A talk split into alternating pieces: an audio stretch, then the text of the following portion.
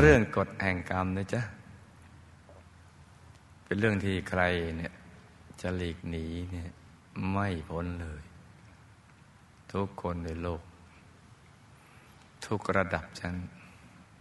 ทุกเพศทุกวัย ทั้งกระหัตและบรรพจิต พุทธบริษัทสีเนี่ยก็หนีเกี่ยวกับเรื่องของกฎแห่งกรรมเนี่ยไม่มีพ้นเลย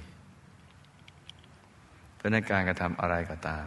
ทั้งที่รับที่แจ้งใครจะเห็นหรือไม่เห็นก็แล้วแต่ แต่ว่ากฎแห่งกรรมก็เห็น มันก็บันทึกติดเอาไว้ การที่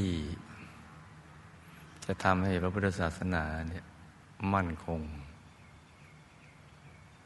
ครูไม่ใหญ่นะมีความเห็นว่า พุทธบริษัททั้งสี่ภิกษุสัมมเนนอุบาสก อุบาสิกา ต้องศึกษาเรื่องกฎแห่งกรรมให้ดี แล้วก็ต้องเชื่อเรื่องกฎแห่งกรรม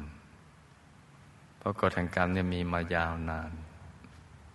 เมื่อไหร่ก็ไม่มีใครรู้ แม้แต่พุทธญาณหรือญาณของพระสัมมาสัมพุทธเจ้าแต่ละพระองค์เนี่ยมาต่อต่อกันเนี่ยนับพระองค์ไม่ถ้วนยังหาเบื้องต้นยังไม่ได้เลยเราจะสิ้นสุดตรงไหนก็ยังไม่มีใครทราบ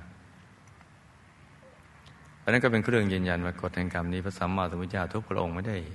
เป็นผู้บัญญัติ แต่มีผู้ที่เขาตั้งกฎนี้ขึ้นมา ซึ่งน่าศึกษาทีเดียวเป็นผู้อยู่ฉากหลังในทุกๆชีวิต ตลอดแสงกจักรวาลอนันตจักรวาลไม่มีเว้นสักรายหนึ่ง แต่พระสัมมาสัมพุทธเจ้าท่านไปเห็น โดยพุทธญาณอันบริสุทธิ หลุดเมื่อหลุดพ้นจากกิเลสอาสวะแล้วท่านเห็น จริง ๆ เห็นก่อนบรรลุอาสวะขยายานตอนปุเพนิวาสานุสติญาณกับจุดตูปปาติญาณตรงนั้นเห็นแล้วได้ยิ่งเมื่อบรรลุอาสวะขยายานเวลาท่านนำเรื่องราวชาดกหรืออะไรต่าง ๆ จะมาสอนพระภิกษุ สมณเณรหรือภิกษุณีอุบาสกอุบาสิกาเนี่ยท่านก็ต้องระลึกชาติไปรู้ไปเห็นมา เพราะนั้นท่านไปเห็นมาแล้วท่านก็สงสารสัตว์โลก จึงนำมาสั่งสอน ให้เห็น ให้รู้เรื่องราวเหล่านี้สำคัญนะอย่าดูเบานะ ต้องศึกษากันไว้ให้ดี ถ้าไม่ศึกษาอันตราย ถ้าพุทธบริษัททั้งสี่นี่ได้ศึกษาเกี่ยวกับเรื่องกฎแห่งกรรม และมีความเชื่อมั่นเนี่ยพุทธศาสนาก็จะเจริญรุ่งเรือง ชาวโลกก็จะได้รับประโยชน์